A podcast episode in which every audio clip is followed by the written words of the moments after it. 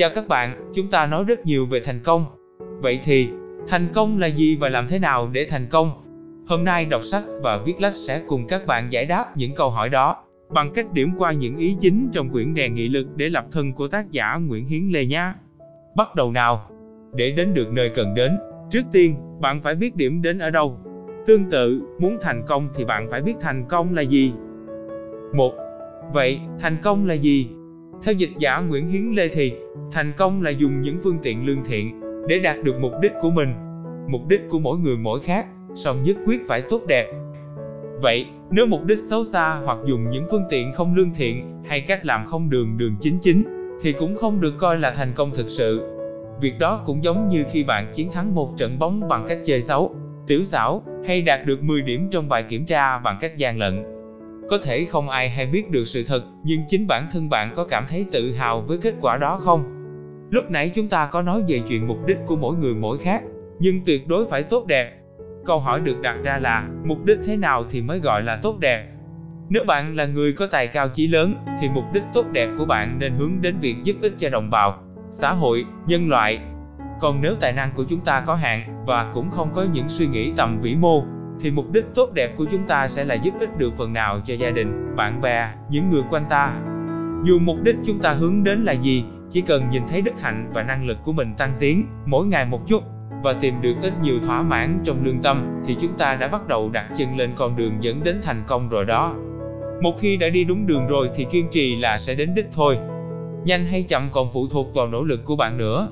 Nhưng lưu ý nè, mục đích bạn nhắm đến phải thực tế nữa thì mới có thể đạt được nhé.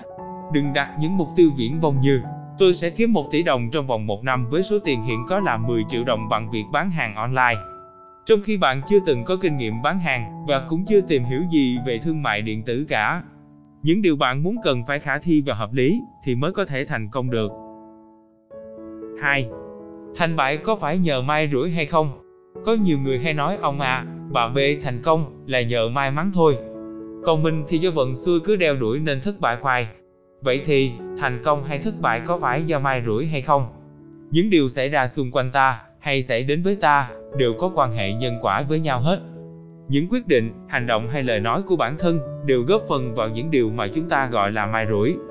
Ví dụ nè, bạn thức dậy trễ 5 phút cũng có thể dẫn đến chuyện bạn đi làm trễ một tiếng đồng hồ, vì một tai nạn nghiêm trọng làm tắt đường đi làm của bạn. Nếu bạn dậy đúng giờ thì đã qua được đoạn tắt đường trước khi có tai nạn xảy ra. Vậy bạn đi làm trễ một tiếng là hệ quả của việc bạn dậy trễ 5 phút, chứ không phải do xui rủi. Bạn trượt học bổng ở vòng phỏng vấn, dù thành tích của bạn tốt nhất trong số các ứng viên.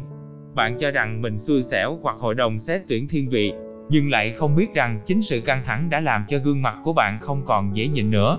Diễn trình bài các câu trả lời cũng thiếu phần tự nhiên và trôi chảy, dù ý tứ không hề có vấn đề. Vậy, không thành công là vì ta chưa cố gắng hết sức, hoặc làm không đúng cách, chứ không phải vì ngoại cảnh không thuận lợi, hay vì người khác. Phải hiểu sâu sắc điều này, thì ta mới thôi đổ lỗi, và đi trên con đường đến thành công được. Đối với sự thành công, nghịch cảnh mới chính là phước, may mắn không khéo lại là họa. Tiểu sử những danh nhân vĩ đại trong lịch sử thế giới cho ta thấy rằng, nhiều vị có cuộc đời trước khi thành công vô cùng chông gai, gian khổ. Ví dụ như Beethoven, Jack London hay Stephen Hawking là một nhà soạn nhạc tài ba và vĩ đại bậc nhất. Nhưng Beethoven đã bắt đầu mất thính giác từ năm 26 tuổi và điếc hoàn toàn năm 30 tuổi. Dù vậy, đa số những tuyệt tác của ông được sáng tác vào những năm sau đó, điển hình là Sonat Ánh Trăng, bản giao hưởng định mệnh hay bài phơi Elias kinh điển mà chắc là không ai trong chúng ta chưa một lần nghe qua.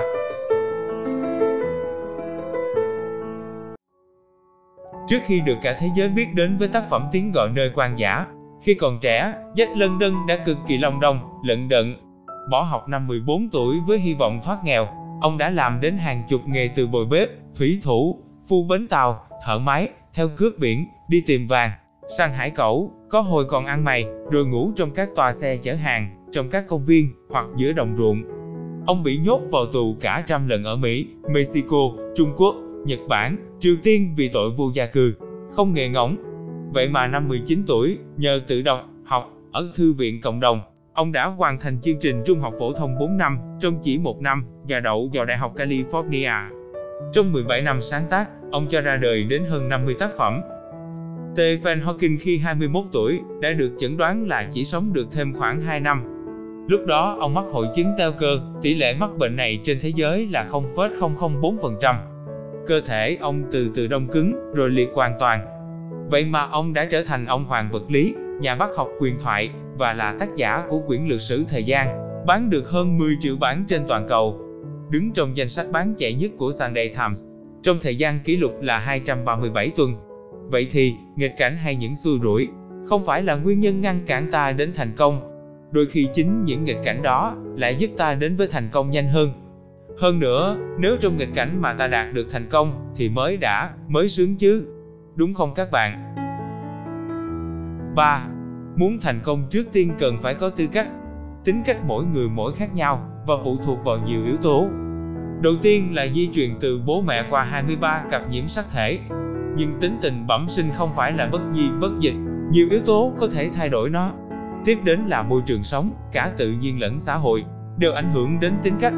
Hai đứa trẻ mới sinh ra cùng nhu nhược, nhưng một người sinh trưởng ở miền núi hùng vĩ, mắt luôn nhìn thấy núi đồi bao la trùng điệp, tai nghe tiếng thác đổ ầm ầm, thì dù còn nhu nhược, tính tình cũng khác với người sinh trưởng ở đất Quế mộng mơ, ngày ngày ngắm dòng sông Hương lờ đờ chảy dưới những rặng thông vi vu, bên bụi liễu thước tha. Chế độ ăn uống, bồi bổ cơ thể, cũng ảnh hưởng đến tính cách của mỗi người. Một người nhạy cảm, hay gắt gỏng, mà biết ăn uống những thức lành tính, thì rồi cũng sẽ ôn hòa. Sau cùng là công lớn từ giáo dục. Đọc tiểu sử các danh nhân, 10 người thì hết 9 người nhờ ơn cha mẹ giáo dục mà thành. Được sinh trưởng trong một gia đình mà cha nghiêm, mẹ tư, chính là hưởng một di sản mà không gì có thể sánh bằng. Rồi tiếp đến là công giáo dục từ nhà trường. Tuy nhiên, nếu không may mắn có được sự dạy dỗ từ cha mẹ hay nhà trường, thì chính bản thân ta phải có trách nhiệm rèn luyện cho mình những tính cách tốt và trở thành người có tư cách tốt. Một tư cách cao là một quyền lực mạnh, nó ảnh hưởng lớn đến đời ta. Đi đâu ta cũng nhận được sự kính trọng, trong nghịch cảnh nào cũng sẽ có người hỗ trợ và chắc chắn sẽ thành công. Nhưng muốn luyện tư cách, trước hết ta phải rèn nghị lực. 4. Nghị lực là gì? Nghị lực gồm có 3 năng lực, đó là suy nghĩ, quyết định và hành động. Ví dụ, bạn muốn chọn một nghề và bạn phân vân giữa bác sĩ và giáo viên. Trước tiên, bạn cần xem xem những nghề đó yêu cầu những tiêu chí gì, bạn có đáp ứng được những tiêu chí đó hay không. Sau đó, bạn sẽ xem xem nghề nào có tương lai hơn và hợp với gia cảnh của mình hơn. Khi đã chọn được nghề phù hợp, bạn học tập thật chăm chỉ để đậu vào trường có ngành đào tạo tương ứng. Người làm được như vậy là có nghị lực rồi đó. Để nghị lực không bị tổn hại thì cả ba năng lực suy nghĩ, quyết định và hành động đều phải trung hòa, cái gì nhiều quá cũng không tốt. Nếu bạn là người có khả năng suy nghĩ, sáng tạo quá đà, thì quá ra lại mơ mộng, gàn dở, không thực tế. Nếu bạn thiếu sự cân bằng trong lúc ra quyết định, thì cũng không hay. Cẩn thận quá thì thành ra nhút nhát, mau lẹ quá thì dễ nồng nổi, nhẹ dạ. Hành động thì đúng là cần phải kiên trì, nhưng bền gan mà không sáng suốt thì thành ra cố chấp, và hành động ngu xuẩn. Bất kỳ ai được sinh ra với một bộ não bình thường, đều có nghị lực cả. Không có ai thiếu hẳn nghị lực, mà chỉ có người có bệnh về nghị lực mà thôi. 5. Những bệnh về nghị lực là gì? A. Bệnh về sáng kiến. Những người thiếu sáng kiến là những người nhu thuận, ngược lại là người bạo loạn. Người nhu thuận không có lập trường về chính kiến, ai bảo như thế nào cũng làm theo. Người bạo loạn thì phản đối ý kiến của bất kỳ ai, việc gì cũng chỉ muốn làm theo ý mình mà không thèm cân nhắc thêm. B. Bệnh về quyết định. Nhiều bạn học sinh sinh viên không bao giờ chuẩn bị và học bài dần dần, mà chỉ đợi đến lúc đến sát ngày thì mới bắt đầu học. Đó là những người không biết tự giác, mà phải đợi ngoại cảnh bắt buộc mới làm. Có người lại thay đổi quyết định soàn soạt. Lý do là vì họ ra quyết định quá vội vàng, hoặc họ không biết mình thật sự muốn gì. C. Bệnh về hoạt động. Người không thấy việc gì đáng làm cả, hoặc phải đợi cho mọi điều kiện đều thuận lợi thì mới chịu làm, là người mê lý tưởng.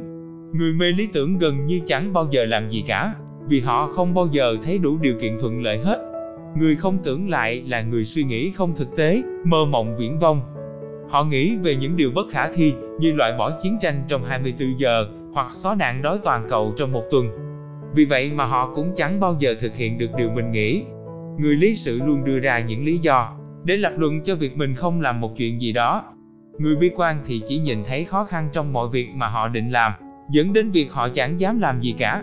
Người ưa chăm biến chẳng những không làm gì, mà còn chuyên vạch lá tìm sâu, đổ những thùng nước lạnh vào lòng hăng hái của kẻ khác. Người không thể tập trung được, thì đầu óc cứ nghĩ hết chuyện này sang chuyện khác, chẳng giữ được sự tập trung cho chuyện nào quá lâu được, dẫn đến không việc gì có thể hoàn thành trọn vẹn. Người quá hăng hái là những người không bao giờ do dự, và một khi đã làm gì thì không bao giờ lùi bước.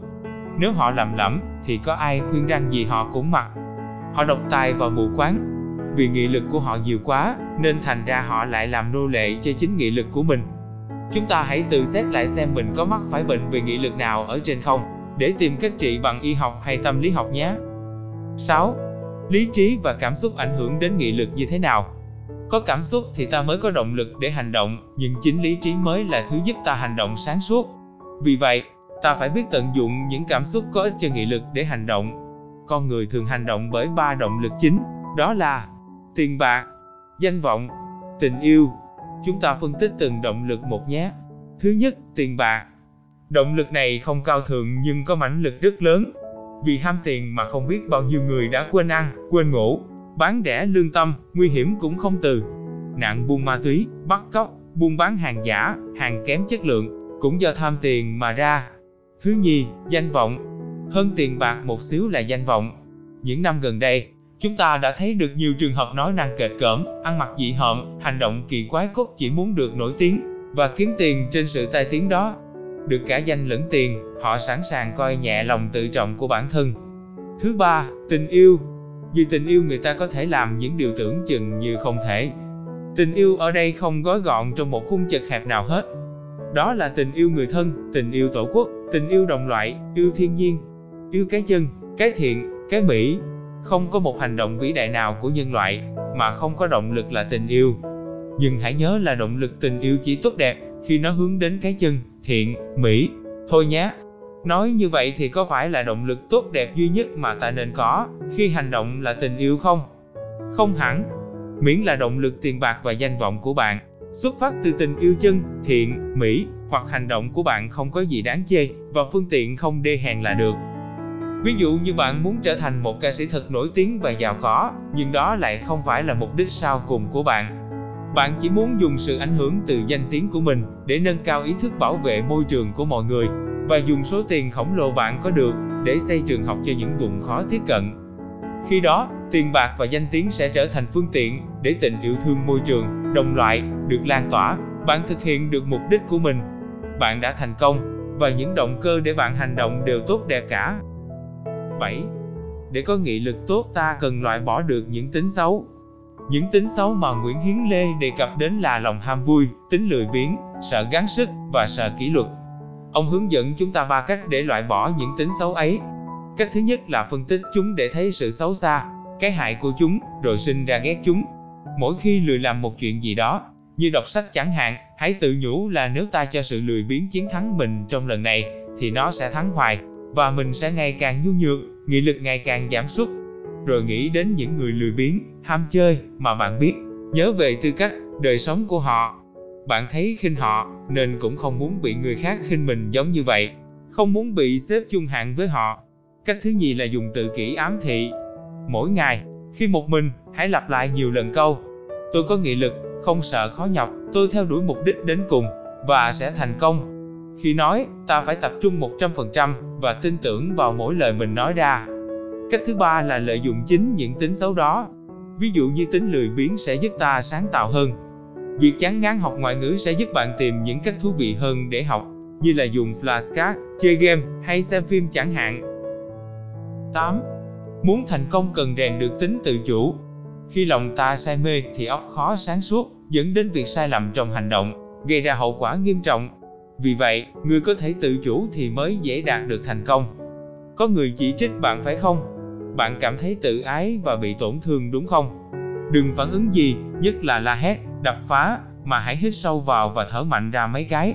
Uống một ly nước lạnh và đi lại nhẹ nhàng, nhất quyết không được thốt ra lời nào tục tằn. Có như vậy thì bạn mới đủ sáng suốt để suy nghĩ. Rồi khi thấy cần trả lời mới trả lời. Có trả lời thì lựa những lý lẽ xác đáng, vững chắc, chứ không cãi cùng, nói bậy. Nhiều lúc khó mà nén được cảm xúc vào đáy lòng, mà nếu có dồn nén được, thì có khi lại có hại đến sức khỏe, tâm trí. Trong những trường hợp như vậy, thì bạn chỉ cần giữ cho đầu óc sáng suốt, để cảm xúc phát ra ngoài một cách nhẹ nhàng. Nếu lỡ cảm xúc có mãnh liệt quá, thì khi nhận ra cũng biết điều chỉnh lại cho hợp lẽ phải. Với những điều vui buồn trong cuộc sống cũng vậy, ta phải luyện tập để bản thân không vui quá mức, không sầu quá đà. Cố gắng để cảm xúc luôn ở trạng thái cân bằng. Tâm phải tập sao cho bình lặng, thản đảng, như mặt hồ thì mới có thể đủ tâm tính làm việc lớn và thành công. 9. Rèn luyện ba năng lực. Như chúng ta đã biết, nghị lực gồm ba năng lực. Bây giờ chúng ta sẽ tìm hiểu về phương pháp rèn luyện ba năng lực ấy. Đầu tiên là năng lực suy nghĩ. Để có thể quyết định và hành động sáng suốt, thì đầu tiên ta phải suy nghĩ sáng suốt đã. Để suy nghĩ sáng suốt, thì ta cần phải biết mình muốn cái gì. Khi đã biết được điều mình muốn rồi, ta phải tự xét xem những điều đó có thực tế hay không, có khả thi hay không. Tuyệt đối không muốn những điều trái ngược nhau, ví dụ như muốn an nhàn, giàu có, hạnh phúc, mà không phải tốn công sức gì cả. Khi đã biết thứ mình muốn rồi, thì bắt tay vào lập kế hoạch hành động ngay. Kế hoạch đó sẽ được thực hiện trong bao nhiêu năm, mỗi năm cần làm những gì, mỗi tháng trong năm làm những gì. Cứ như vậy mà chia nhỏ mục tiêu ra thành từng phần và tuần tự hoàn thành cho đúng tiến độ mà kế hoạch đã đề ra. Thứ hai là năng lực quyết định. Không bao giờ nói sao cũng được, dù đó là câu trả lời vô thưởng vô phạt. Khi trả lời như vậy, ta đang dùng dưỡng cho sự thiếu chính kiến, do dự. Đây là tính rất có hại cho nghị lực. Khi đưa ra quyết định phải nhanh gọn, quyết đoán, nhất là đối với những việc vặt. Khi ta có sự lưỡng lự giữa các sự lựa chọn, hãy chọn ngay điều phải, điều mà lý trí và lương tâm ta chọn. Khi có cơ hội là phải nắm bắt ngay, rồi cải thiện những gì còn chưa tốt, chứ không được vì thiếu tự tin mà để vụt mất cơ hội. Khi gặp khó khăn trong việc đưa ra quyết định, ta có thể tham khảo ý kiến của những người mình tin tưởng, nhưng không được hỏi quá nhiều người, vì điều đó chỉ làm ta thêm hoang mang. Dựa trên những ý kiến tham khảo đó, bạn hãy tự cân nhắc, rồi quyết định, chứ tuyệt đối không để ai quyết định thay, hay nghe rầm rắp ý kiến của ai mà chưa tự suy xét. Thứ ba là năng lực hành động. Khi có việc cần làm là phải làm ngay, việc hôm nay chớ để ngày mai. Không làm nhiều việc cùng lúc. Khi đã làm việc gì thì phải chú tâm 100% vào việc mình đang làm. Không mơ mộng hảo huyền, vì nó sẽ làm giảm nghị lực của ta. Thời gian không phải là thứ để giết. Vĩ nhân khác người thường ở chỗ, biết tận dụng những lúc mà người thường dùng để giết thời gian, vào việc làm đều đều những việc hữu ích trong nhiều năm. Nếu bạn đọc đều đều mỗi ngày 20 trang sách, thì sau 10 năm, bạn sẽ đọc được tầm 72.000 trang sách, tương đương 360 cuốn sách 200 trang. Còn nếu mỗi ngày bạn viết 2 trang, thì bạn sẽ có 36 quyển sách sau 10 năm. Thật đáng kinh ngạc phải không bạn? Muốn thành công thì đừng đánh mất lòng tin và hy vọng. Nhưng nếu có lúc không may ta cảm thấy thất vọng, thì hãy cứ tiếp tục làm việc trong thất vọng. Tuyệt đối không buông. Calai đã soạn xong cuốn lịch sử cách mạng Pháp, rồi đưa cho bạn mình đọc nhưng người này lại bất cẩn để người giúp việc nhóm bếp mất sách của ông. Ông rất buồn nhưng đã soạn lại ngay quyển đó. 10. Tăng cường nghị lực Để tăng cường nghị lực thì ta hãy tự tập cho mình những thói quen tốt, mà trước giờ không có như ngủ sớm, dậy sớm, tập thể dục ngày hai lần, hay bỏ đi những thói quen xấu như hút thuốc, ngủ nướng, hay chêm tiếng Anh lúc nói. Khi thực tập những điều đó, ta phải kiên trì thì mới có tác dụng. Việc gì khó quá thì ta cứ làm từ từ, Ví dụ như bạn quen ngủ lúc nửa đêm, và bây giờ bạn muốn ngủ lúc 10 giờ. Nếu ngủ ngay lúc 10 giờ quá khó, bạn hãy thay đổi giờ ngủ của mình dần dần. Ngày đầu tiên là lúc 12 giờ kém 10, ngày tiếp theo là 12 giờ kém 20. Rồi bạn tự điều chỉnh sao cho phù hợp với khả năng của mình, cho đến lúc đạt được mục tiêu đã đề ra. Chúng ta cần xét mình để luyện cho mình tính kỷ luật. Mỗi ngày, trước khi ngủ, ta hãy tự trả lời những câu hỏi sau đây. 1. Trong ngày, ta đã làm đúng những điều đã dự định chưa? 2. Có tập trung khi làm từng việc hay không? 3. Đã bỏ được thói quen xấu nào? 4. Đã tập được thói quen tốt nào? 5. Đã học được thêm điều gì mới? 6. Đã làm được việc gì có ích? 7. Có làm theo đúng những gì được khuyên trong sách này chưa? Ghi lại hết tất cả những câu trả lời ra giấy và tổng kết lại mỗi tháng. Nếu thấy mình tiến bộ thì tự thưởng, còn dậm chân tại chỗ hay tệ đi, thì phải tự phạt mình. 11. Chăm sóc sức khỏe thể chất và tinh thần, thiếu sức khỏe thì làm việc gì cũng khó, nghị lực cũng bị ảnh hưởng theo. Vì vậy ta phải lưu ý đến sức khỏe của bản thân, cả về tinh thần lẫn thể chất. Ta có thể chăm sóc sức khỏe thể chất đơn giản bằng cách 1. Không ăn quá nhiều, và chỉ nên ăn những chất dễ tiêu và lành tính 2. Trên 40 tuổi, tối nên ăn ít, nếu không sẽ khó tiêu. Sáng dậy bị đắng miệng. 3. Đi bộ nhiều, tập thể dục mỗi ngày. 4. Tập hít thở sâu. Thiền định và yoga rất phù hợp cho việc này. 5. Mới ăn no thì không làm việc cần suy nghĩ nhiều, dễ đau bao tử. 6. Ăn bữa cuối ngày trước giờ ngủ ít nhất 2 tiếng và không làm việc đầu óc, hoặc dùng thiết bị điện tử, ít nhất là một tiếng trước khi ngủ. 7. Việc nỗ lực luyện tập mỗi ngày là rất tốt, nhưng cũng hãy biết lắng nghe cơ thể để có sự nghỉ ngơi hợp lý, không để cơ thể làm việc quá sức. Sức khỏe tinh thần cũng quan trọng không kém. Để có tinh thần khỏe khoắn ta nên làm những điều sau. 1. Ta cần biết tránh xa năng lượng tiêu cực đến từ những người bi quan. 2. Hãy xây dựng mối quan hệ với những người tự tin, có nghị lực và nhân cách tốt. 3. Tìm đọc và học hỏi những tấm gương của các vĩ nhân qua những quyển tiểu sử danh nhân. Hy vọng là qua những thông tin mình đã chia sẻ, từ việc tóm tắt quyển rèn nghị lực để lập thân của Nguyễn Hiến Lê, các bạn có thể vận dụng và thực hiện được những mục tiêu của mình. Hãy đăng ký kênh đọc sách và viết lách để không bỏ lỡ những thông tin bổ ích và chia sẻ video này để mọi người cùng rèn nghị lực nhé. Hẹn gặp lại các bạn ở những bài chia sẻ kiến thức bổ ích khác nhé. Xin cảm ơn và chào tạm biệt.